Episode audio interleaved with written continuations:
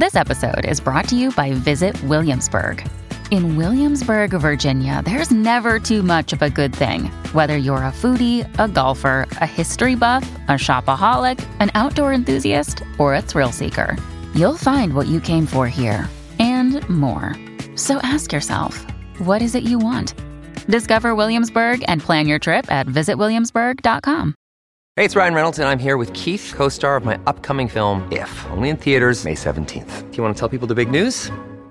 All right, I'll do it. Sign up now and you'll get unlimited for $15 a month in six months of Paramount Plus Essential Plan on us. Mintmobile.com slash switch. Upfront payment of $45 equivalent to $15 per month. Unlimited over 40 gigabytes per month. Face lower speeds. Videos at 480p. Active Mint customers by 531.24 get six months of Paramount Plus Essential Plan. Auto renews after six months. Offer ends May 31st, 2024. Separate Paramount Plus registration required. Terms and conditions apply if rated PG. Hello, everybody. This is Marshall Poe. I'm the editor of the New Books Network. NBN listeners like to read books and buy them. So we thought we'd tell you that right now, our friends at Princeton University Press are having a remarkable site wide sale. You can get 50% off books, including ebooks and audiobooks, with the code 50, F I F T Y, at checkout until May 31. You can save some real money on Princeton University Press books. I encourage you to go there and check it out.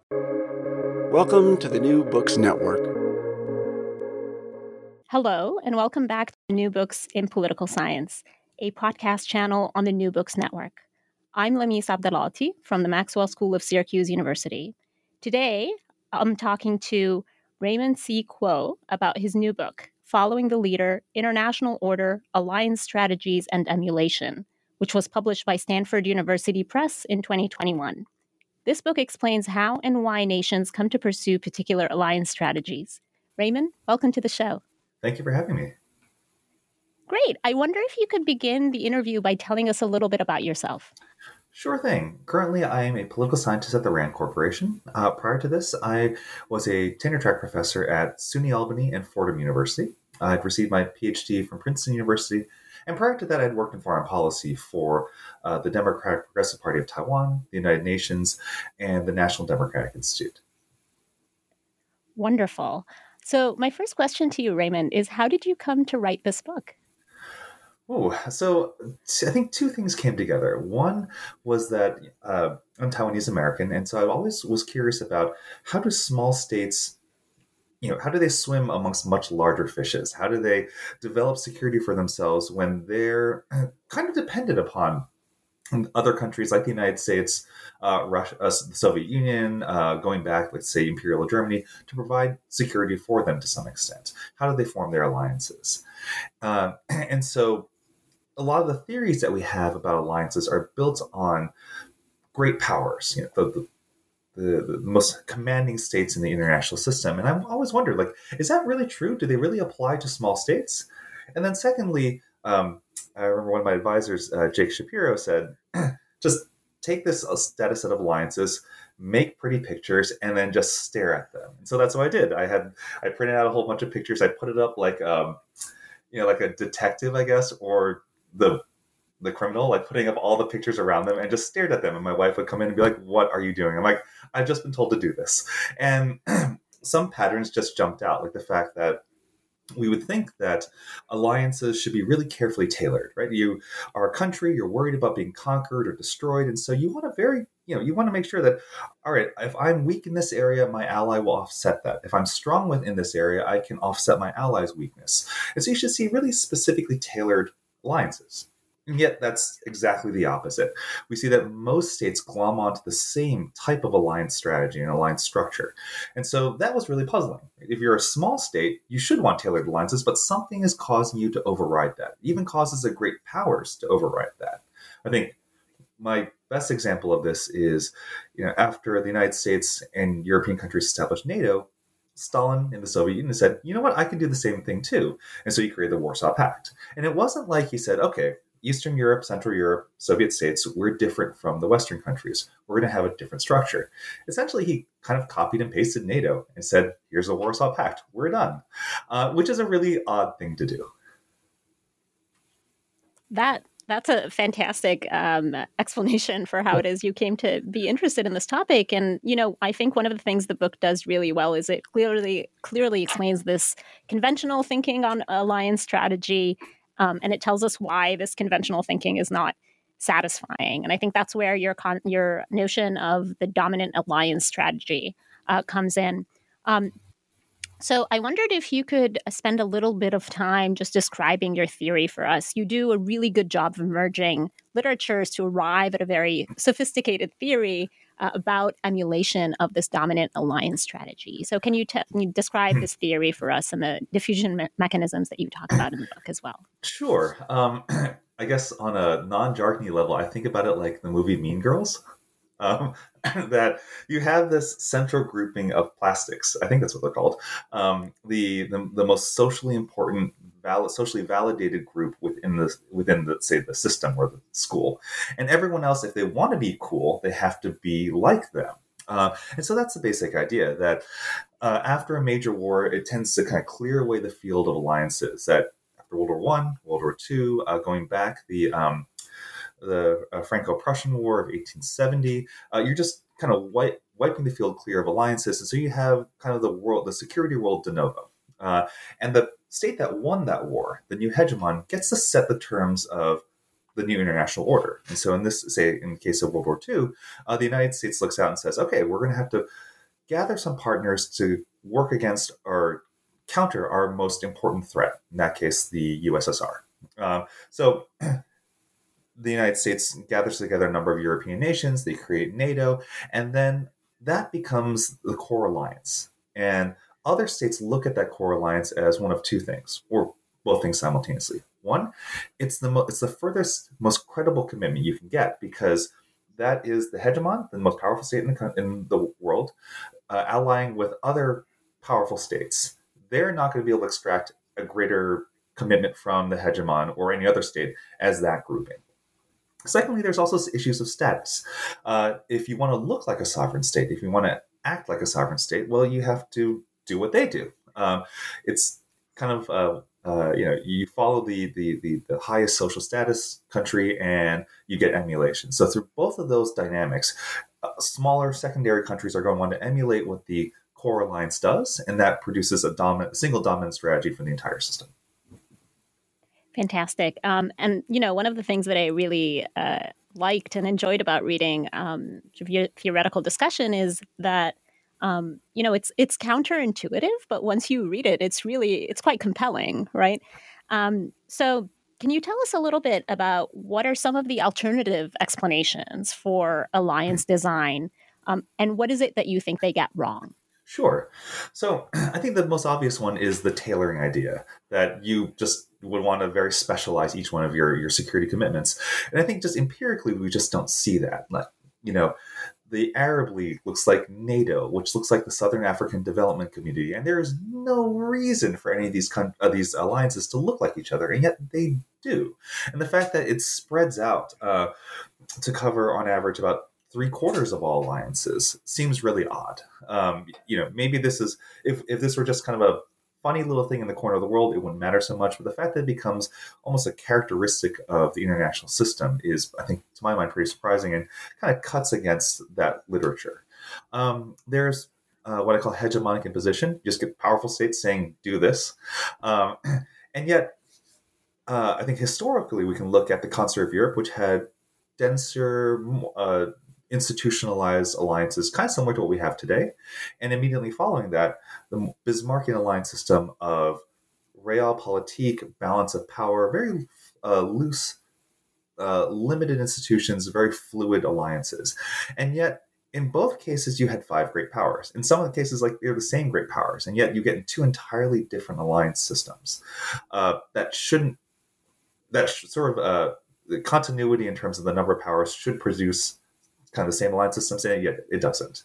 And I think lastly is common threat. Um, and it's kind of hard to figure out what single common threat could cause 75% of states to want to adopt the same type of institution, uh, uh, institutional strategy or design. And in fact, you know, in a lot of cases, the threats are each other. And so you would expect tailoring against your opponent's kind of weaknesses and strengths. And yet we still don't see that. I think the US, uh, sorry, the Warsaw Pact and the NATO example earlier kind of gets at that. Right. And, um, you know, the book really gives us a lot of evidence um, in favor of your theoretical framework and you know evidence that pushes against uh, these alternative explanations. You know, you you show us um, evidence from really rigorous statistical analysis and very rich case studies as well. I'm hoping we'll get a chance to talk about um, each bit of your evidence in mm-hmm. detail. Uh, but first, uh, do you mind uh, telling us why you chose this empirical strategy where you combine statistical analysis with case studies? Um, and also maybe talk a little bit about what your research process or your data collection process looks like. Sure. Um, so the project is transhistorical in nature. Um, so you're looking at broad patterns in history, which I think can say a lot about our you know present policy uh, concerns and dynamics we have today. But the problem is, if I were to stick with just qualitative or quantitative uh, approaches, you kind of miss either you miss the big picture for looking at the nuance or you miss the nuance for looking at the big picture so i think combining the quantitative and qualitative uh, approaches that really gets at helps get at both sides of this um, about uh, of this empirical task. So the quantitative stuff in particular is just looking at the overall pattern of alliances that we see. Is there such a thing as a dominant alliance strategy? Does it characterize whole swaths of history? And if so, we should be able to see it, um, and we should be able to systematically track it. And I think that's what the, the quantitative analysis does. Um, and I, I, draw primarily from uh, Ashley Leeds' uh, data set, the oh my god, it's a top data set, the Alliance Treaty Obligations and Provisions data set. Um, but the issue is that you know, these broader patterns can mask a lot of, I think, detail and nuance, and I think a, a, particular understanding of how is it that you get these broad patterns from microdynamics. And so that's what the case studies are for. Uh, and in particular, that was just a lot of fun to write. Um, you asked about like what the process is. Mostly it was just going into archives, reading as much as I could, and then hopefully gleaning something out of it. I think, but also being fairly systematic in tracking what I thought were the main variables and and seeing how they progressed over time. Uh, but it was honestly, it was a pleasure to actually read through the details of and, and the kind of correspondence of people at the time making these decisions and really putting yourself in their shoes and trying to figure out okay this is where they're coming from and why they approach things uh, why they approach decisions the way they do.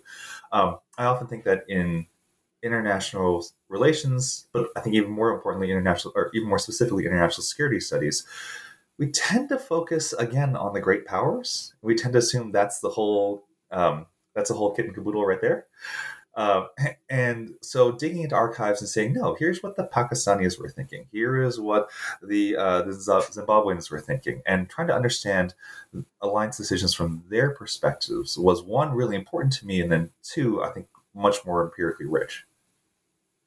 I, I couldn't agree more about the focus on great powers and international relations and in international security more specifically. I think in my own work, I've also sort of tried to shift attention more, kind of reorient our, our attention towards the global south.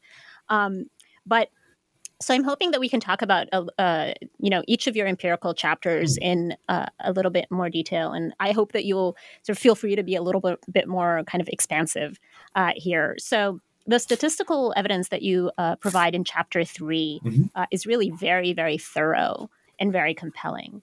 Um, can you describe some of the tests uh, that you did in that chapter? Sure thing. Um, so uh, I think I approached it. sorry, this, it's been a little while. so, um, so I approached it uh, using to answer, I think, three broad questions. First, does emulation actually occur? Are we is the core alliance in any way, like say NATO, actually related in any way to the Arab League or the Southern African De- Development Committee? Is the fact that the core alliance adopting a specific type of institutional structure is that also emulated in the other in every other alliance or most of the other alliances in the international system? Secondly, uh, testing the actual causal mechanisms is it about credibility? Is it about norms and standards?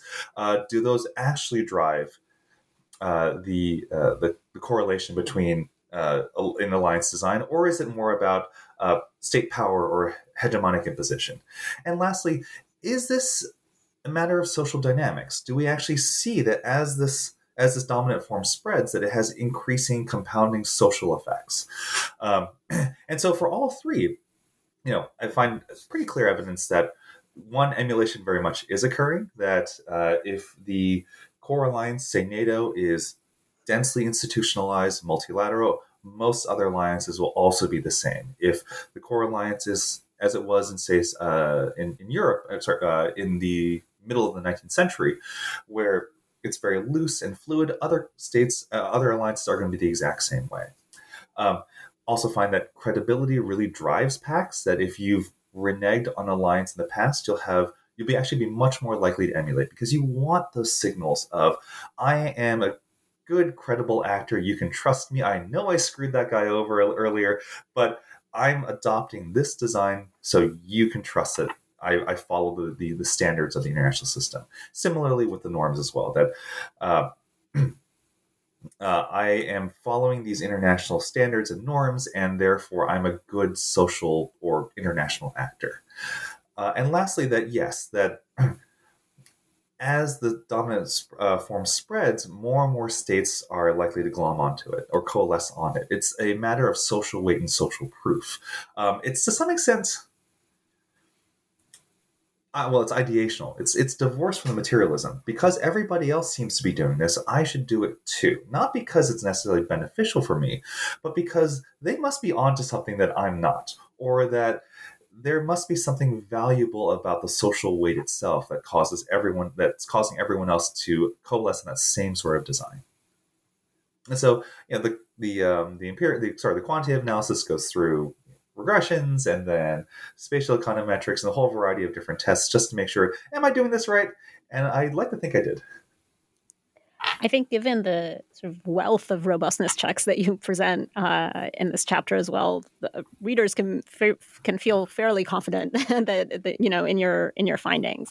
Um, so this statistical analysis in the book is followed by a set of cases that um, span sort of historical and more contemporary periods. Hmm. Uh, and I want listeners to know that you know these cases are very very readable and they're also really interesting in their own right uh, as well. So let me ask you about the first case study, which revolves around the Dual Alliance in 1879. Hmm. Can you tell us a bit about this alliance um, and what it is that we learn from an analysis of this case? Sure. So the Dual Alliance uh, was formed after the Franco-Prussian War, essentially prior to the uh, the Austro, uh, sorry, I can never get this right. The Austro-Prussian, Austrian-Prussian War and the Franco-Prussian War. Um, Germany was just a whole bunch of small little principalities and, and a confederation. It was uh, broken up and just these little small buffer states that uh, Austria, Russia, France, uh, the UK to some extent had kind of created there to prevent war. the Franco-Prussian War, in particular, allowed uh, Prussia to become the dominant German state that became Germany. Uh, and so, Germany or Prussia defeats France, the preeminent military power of its time. It definitively makes uh, stamps itself in the middle of, cent- of Central Europe. And if you know the kind of iconic picture of the declaration of the German Empire, well, it's done in Versailles because they had well, frankly, crushed the French so much that they were saying, we're going to take a baller move here and declare our German Empire, the thing that France has never wanted, in the seat of French emperors. I'm like, well, that's pretty, pretty amazing if you can do it. Um, and so up until this time, Bismarck, in particular, as the chance as German chancellor, had been very savvy in, in trying to maneuver Prussia into a position where it can become the dominant German state, uh, and had in a lot of cases violated norms of cooperation and communication between Prussia and the other foreign and the other major powers. And so now in this post-war environment, he has to figure out what to do. You know, France is really pissed off at you everybody else is not exactly happy with, with, with, what happened. And plus, you just defeated Austria like four years before. So, what do you do? Well, you try to demonstrate that you're a status quo state. And you create an alliance to help prevent uh, coalitions of states against you. So, he turns to the, his former adversary, Austria, and says, Hey, we're German. We're, we both speak German. Um, we have a lot in common. We're both stuck in the middle of Europe, and we're threatened on both sides by Russia and France. Let's get together. And so they make the uh, dual alliance of 18, uh, 1879 between Germany and Austria Hungary as the cornerstone of their security. Wonderful. So, what do we uh, what do we learn from sort of this this analysis uh, of the dual alliance, and how does it shed light on your theory of um, uh, you know related to emulation and alliance strategies? Yeah. Um, so I think the, the important thing for ha- the the reason I, I, put this particular case in is because uh, for a couple of reasons. One, it's about great powers that great powers themselves, even when they create the standard, can't escape it that and it's you know they should be the ones that are able to escape it most easily and yet they don't uh, so why is that secondly that it's uh, a case that takes place during where the dominant alliance was fluid and realpolitik and stabbing people in the back was kind of expected. And yet even this really thin alignment for lack of a better term even that somehow spread and became the dominant form. And so i think in the two sort of many cases within the uh, chapter, the Three Emperors Alliance and the reinsurance, uh, that's in 1881, where Germany got together with Austria and Russia, and also the reinsurance treaty in 1887, we see the fact that Germany established, puts uh, Austria Hungary on a pedestal as their central security commitment. And as a result, because of that binding, nobody else can come in and break that binding. So in the Three Emperors Alliance, Russia is constantly asking Germany and Austria Hungary, hey, how about we all have a security agreement? They didn't know about the dual alliance. The dual alliance was secret. and Germany and Austria Hungary keep saying no. And the reason why, uh, even though Germany was attracted to this idea, is like, great, we could actually have a or I guess a trilateral security agreement where we all defend each other. The problem was Austria Hungary kept saying, no, no, no, we are your top commitment. We have this dual alliance treaty right here. If we have a treaty where we all defend each other, what happens if Russia and, and us, what if we go to war? Who are you going to side with? You've picked us, you have to stick with us. And so ultimately the three emperors alliance kind of, sorry the dual alliance kind of formed an upper bound on what the three emperors alliance could do you couldn't get ever get higher than that because well germany had put austria on a pedestal similarly in the reinsurance treaty uh, in eight, six years later in 1887 uh, Austria Hungary's out of the Three Emperors Alliance, and Germany and Russia are trying to figure out a way to stabilize their security relationship. And so Russia is saying, oh, great, we no longer have Austria Hungary in here. They were the one making all the trouble uh, six years ago. So how about we just form a defensive alliance, just Germany and, and, and Russia? And Bismarck again said no, because for the same exact logic. In fact, he took out his copy of the dual alliance and read it the secret dual alliance that Russia was not supposed to know about and read it to the Russian ambassador saying, like, look, this is what our treaty says. We have to defend Austria Hungary. We can't do something, we can't write something that uh, will potentially support you against them. The best we can do is not exceed this limit. And so, even here, you're seeing the great powers failing you know, especially because these treaties are secret, right? It'd be really easy to stab each other in the back, and yet they don't because of the social dynamics and the social constraints that consistency imposes.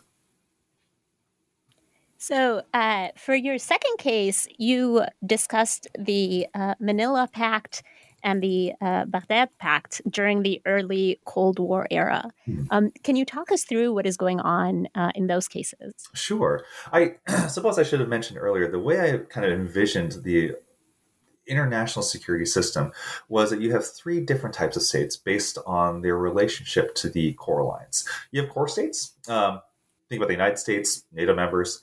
You have secondary states. You can think of Japan, you know, not a member of NATO, but connected to a NATO member. And they're driven by those credibility concerns. Um, is my alliance anywhere near as good as NATO? Because, you know, at the end of the day, if someone forces a choice on NATO, uh, on the United States, do you pick NATO or do you pick Japan? Well, you're not part of the plastics. So the US is going to pick its core grouping and you're kind of left out in the cold. and then lastly, the peripheral countries, which I imagine we'll get to in a, in a bit. Um, those countries that are really outside this overall network. Uh, you're not uh, you're not part of the core pact. You're not part of the second. Uh, you're not secondary alliances or kind of indirectly related to the core pact. You're just fully outside. And when those countries emulate because they are concerned about um, status and sovereign sovereign status and being seen as sovereign nations. So in this case, uh, with uh, NATO, SEATO, and CENTO, we've got examples of secondary alliances. Some of the members were part of NATO, UK, France, but most of the countries and the ones that I focus on are outside of that. Uh, Pakistan, uh, Australia, Thailand, um, countries uh, in and around the Southeast Asia and the Middle East. And so we're seeing this same sort of diffusion. And what's notable about it is, is if we believe in hegemonic position, the United States is super powerful after World War II. It can impose whatever it wants to do. And yet, it's really reluctant. I mean, maybe this is an American, like a kind of a consistent thing you see in American foreign policy where the US likes to reserve policy latitude for itself. And so it's deliberately not trying to impose any sort of NATO model on these countries. I believe Dulles in the SEATO negotiations asked the delegations not to call it SEATO, just to call, not to call it SEATO because he said it sounds too much like NATO, which I guess I can understand, but it also seems really petty.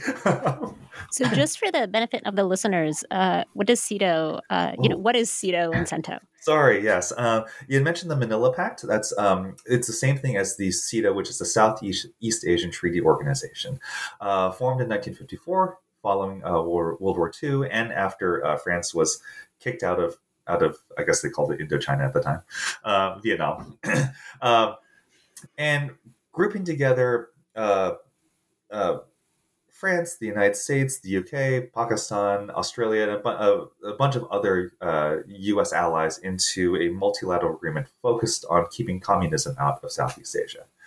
Uh, you mentioned the Baghdad Pact. Uh, that's CENTO, the Central Treaty Organization. Uh, the U.S. was not part of this. It was in a uh, they, they called. Uh, I think Eisenhower said that they were a member in all but name, but it was primarily led by uh, the United Kingdom and included Pakistan, Iran, Iraq, and Turkey.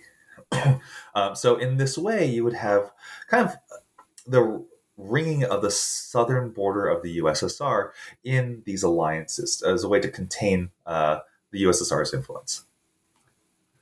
Thank you. Uh, so, um, you were just about to tell us uh, how it is that your analysis of uh, these two alliances provides support for your uh, argument about concerns relating to credibility. Right. And so, it's in both of these alliances, you know, the U.S. is partially a member of CENTO. It's not a, member. it is very much a member of SEATO, and it is avoiding emulation. It doesn't want to create a NATO-like organization because it says essentially NATO is special, um, and it's also possibly expensive from a policy and the political concessions. Uh, we don't want to do that with you. To which case, uh, the regional states say, "Hold up." we're not special. Um, what do you mean? Uh, you're making these commitments. You're making. Uh, we want you to make symmetric commitments to us as you do in NATO because that's the way that we know you're serious. And so in both uh, the Manila Pact and the and the Baghdad Pact, the regional members asked for uh, emulation of NATO's Article Five. That's an attack on one is an attack on all. They wanted to have an integrated command, much like. Uh, uh, to have a single American commander be in charge of all NATO forces, uh, as or, sorry, of all alliance forces as you see in NATO, and also to have a secretary general and a secretariat position, uh, sec- uh, a permanent bureaucracy, a secretariat to manage NATO affairs. And so, the regional states were kind of hit or miss in in their uh, in getting some of these. They were not able to get the article, not able to get the Article Five commitment. Uh, in either case, nor really the integrated command, but they were able to upgrade certain things like the having a secretary general and having a secretariat. So the critical thing though was that these gaps were viewed by regional states as a sign of American non-commitment or lack of commitment. Where I think there's there's a quote in the book where um, the SEATO members are saying, to, essentially saying to the United States, "Look, look at the Baghdad Pact. They got started a year after us, and yet they're further along in terms of institutional development, getting closer to that NATO standard than we are. This is a pretty clear indication that you don't care about us so much as you care about the Middle East. Uh, similarly, you'll see uh, complaints from these regional states that, well, you're really just interested in NATO. You're really not interested in us. You just kind of want to have us here, but we don't really trust your commitment because you're not willing to agree to the same sort of strategy and institutional design. Normally, when we think about international, uh, the literature in international security, we tend to think that strategy and design don't matter so much as, you know, did I deploy troops here? did you give me funding? And yet, in this particular chapter, I show, especially for SEATO, it was getting more funding than Europe was, and yet that didn't matter to them. It wasn't so much the money. I mean, to some extent, in mother research, uh, I find that giving somebody money is can be a way to fob them off. Uh, they want to know you have the political commitment. And how do you get, know the political commitment? It's not necessarily through money, it's through making equivalent guarantees to your core alliance and everybody else at the same time. It's fascinating and, and very, very persuasive. Uh, so, for uh, your third case, you look at South Africa uh, mm-hmm. during, or sorry, excuse me, Southern Africa during the post Cold War period.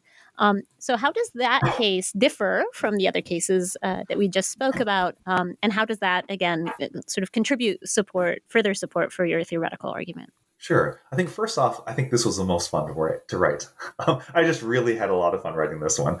Um, in part, uh, you know, we're we're now fully into the peripheral side of the international security network. We're talking about states that, especially after the end of the Cold War, Russia, China, the United States certainly just didn't really seem to care about. Um, there's this, I think there's a statement in uh, the, in the Southern African Development Committee, SADC, where I believe it was the the chairman was saying like, look, we're going Southern Africa is going from the periphery to the periphery of the periphery. It's just kind of receding further and further into the internet in the international system, and so that's you know for personal reasons rather important to me. Um, both being uh, being Taiwanese American, my wife is also she's from Bangladesh, and so small states. How do you demonstrate that you have value? How do you demonstrate that you are sovereign and worthy of sitting at the table?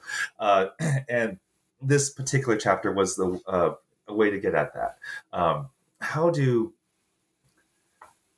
peripheral states leverage international standards and norms in their own uh, alliance strategies and in their own foreign policies. And so this chapter really tackles uh, kind of the debate between Zimbabwe and South Africa over leadership of post Cold War Southern Africa, um, which, excuse me, as I said, just a lot of fun to write. Uh, I did some interviews with uh, uh, some of the, the drafters of SADC, um, of the, of the, the, the drafters, drafters of the charter, and also the mutual defense treaty that was eventually signed in 2004, three, 2003.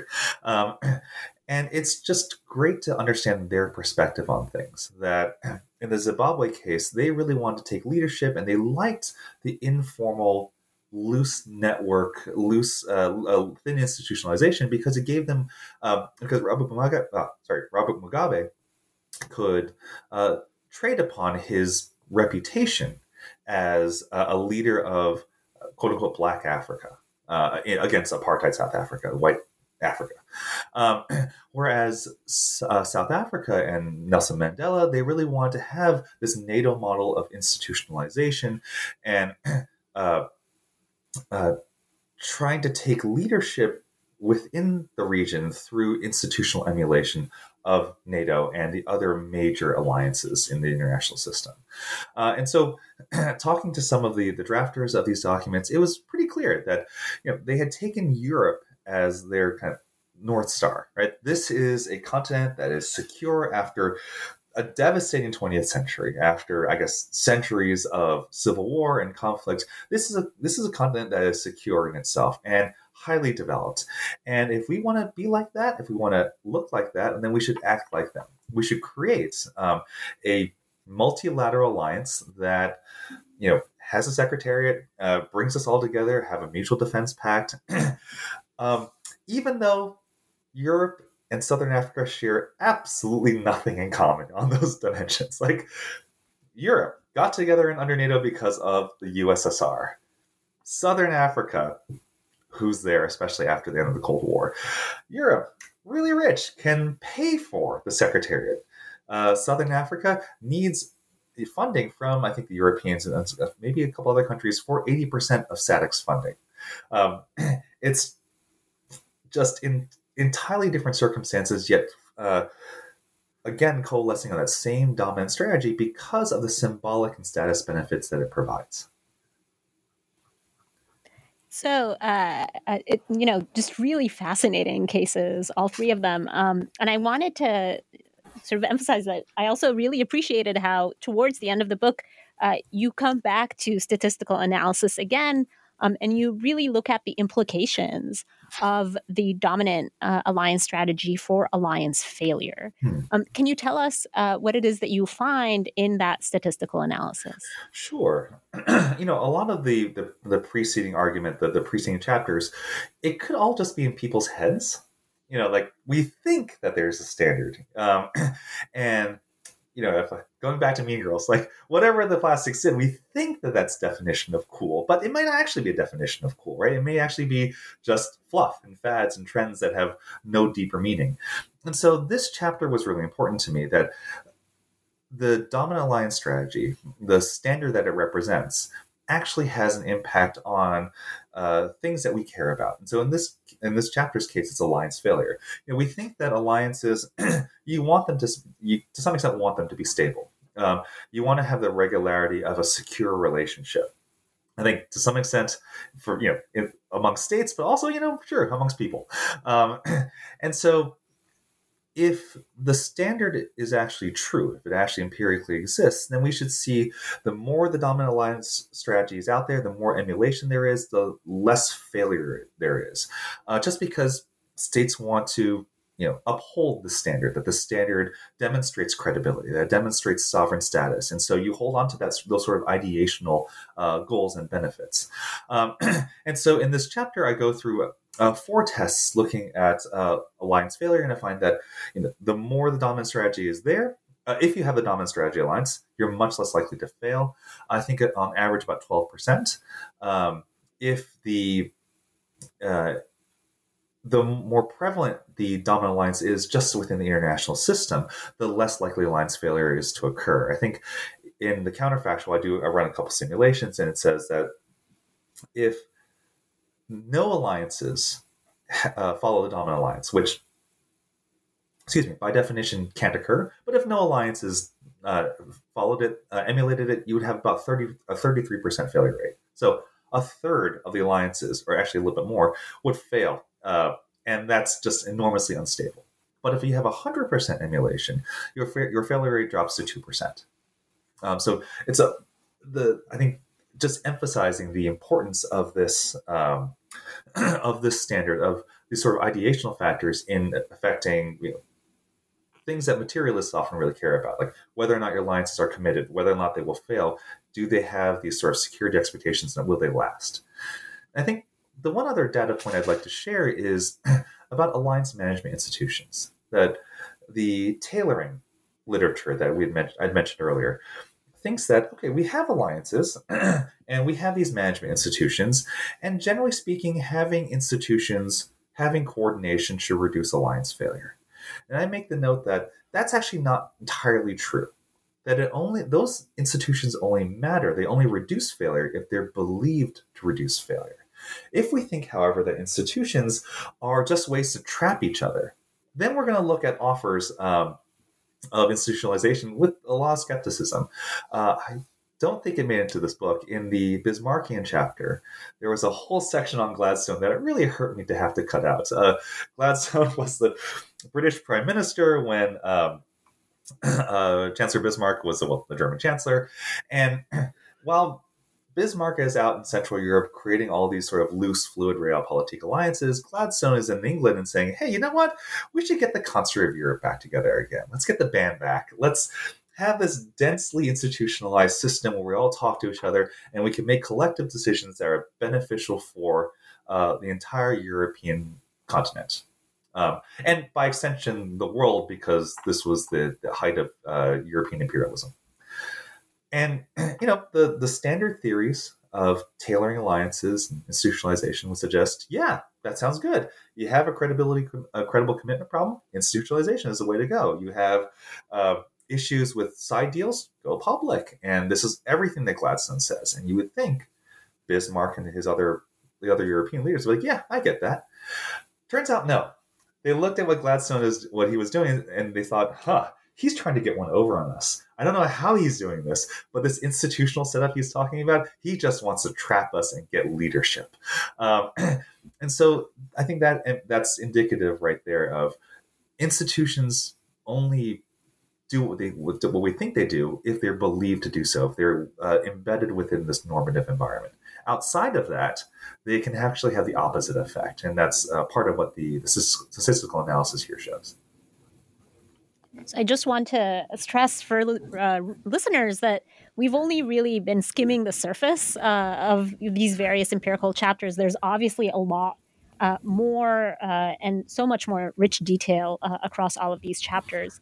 Um, but I want to move to policy implications. So, one of the great things about this book is that it speaks to current debates about US foreign policy.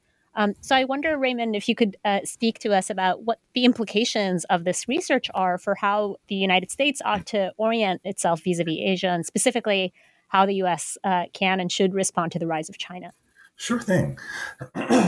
Excuse me. So there's been a debate within foreign policy circles about um, should we be adopting, you know, should the United States be adopting more extensive, more institutionalized, uh, further security commitments as a way of retaining American leadership in the international system, or should it kind of revert to a more transactional international, uh, sorry, transactional foreign policy approach? Um, one that harkens back to Bismarck and Realpolitik. And so, to some extent, I, I in my mind, if um, uh, if you know the sort of international relations paradigms, you have the institutionalists and the liberals on the one hand who talk about coordination and institutionalization as the way to go, uh, and you have the realists on the other hand. Some of them uh, I, I, shouldn't paint in broad brushstrokes. Uh, but you have some of the realists who think that it's all about power and realpolitik and stabbing each other in the back. Um, and that the only interest that we have, or the, the only cooperation that we have, is created by our common national interests. And as soon as those stop, or the, we find the edge of those common interests, we just stop cooperating. Um, and so the book in particular, I was actually just chatting, or I guess tweeting uh, with Emma Ashford about this, who tends to view, I think, if I understand her correctly, tends to view alliances and uh, American foreign policy in the more realpolitik way. That, you know, we draw, the realists tend to draw a lot of examples from the Bismarckian era or eras when the US was frankly more of a well, there's a swear word, but like a like just a, a kind of a jerk on the international scene. Uh, so Nixon is a very clear kind of example. Um, Paul Poast has a great typology about this. I can't repeat, but there you can look him up, and there it is. Um, and so there's a selection issue here. If we're only looking at examples from eras where realpolitik dominated, of course we're going to find that realpolitik is the way to go. But if we're going to look, if we're going to draw examples from eras where there was a lot of institutionalization, then we're going to think that institutionalization is the way to go. And right now, we are in a heavily institution, for better or worse, we're in a heavily institutionalized world.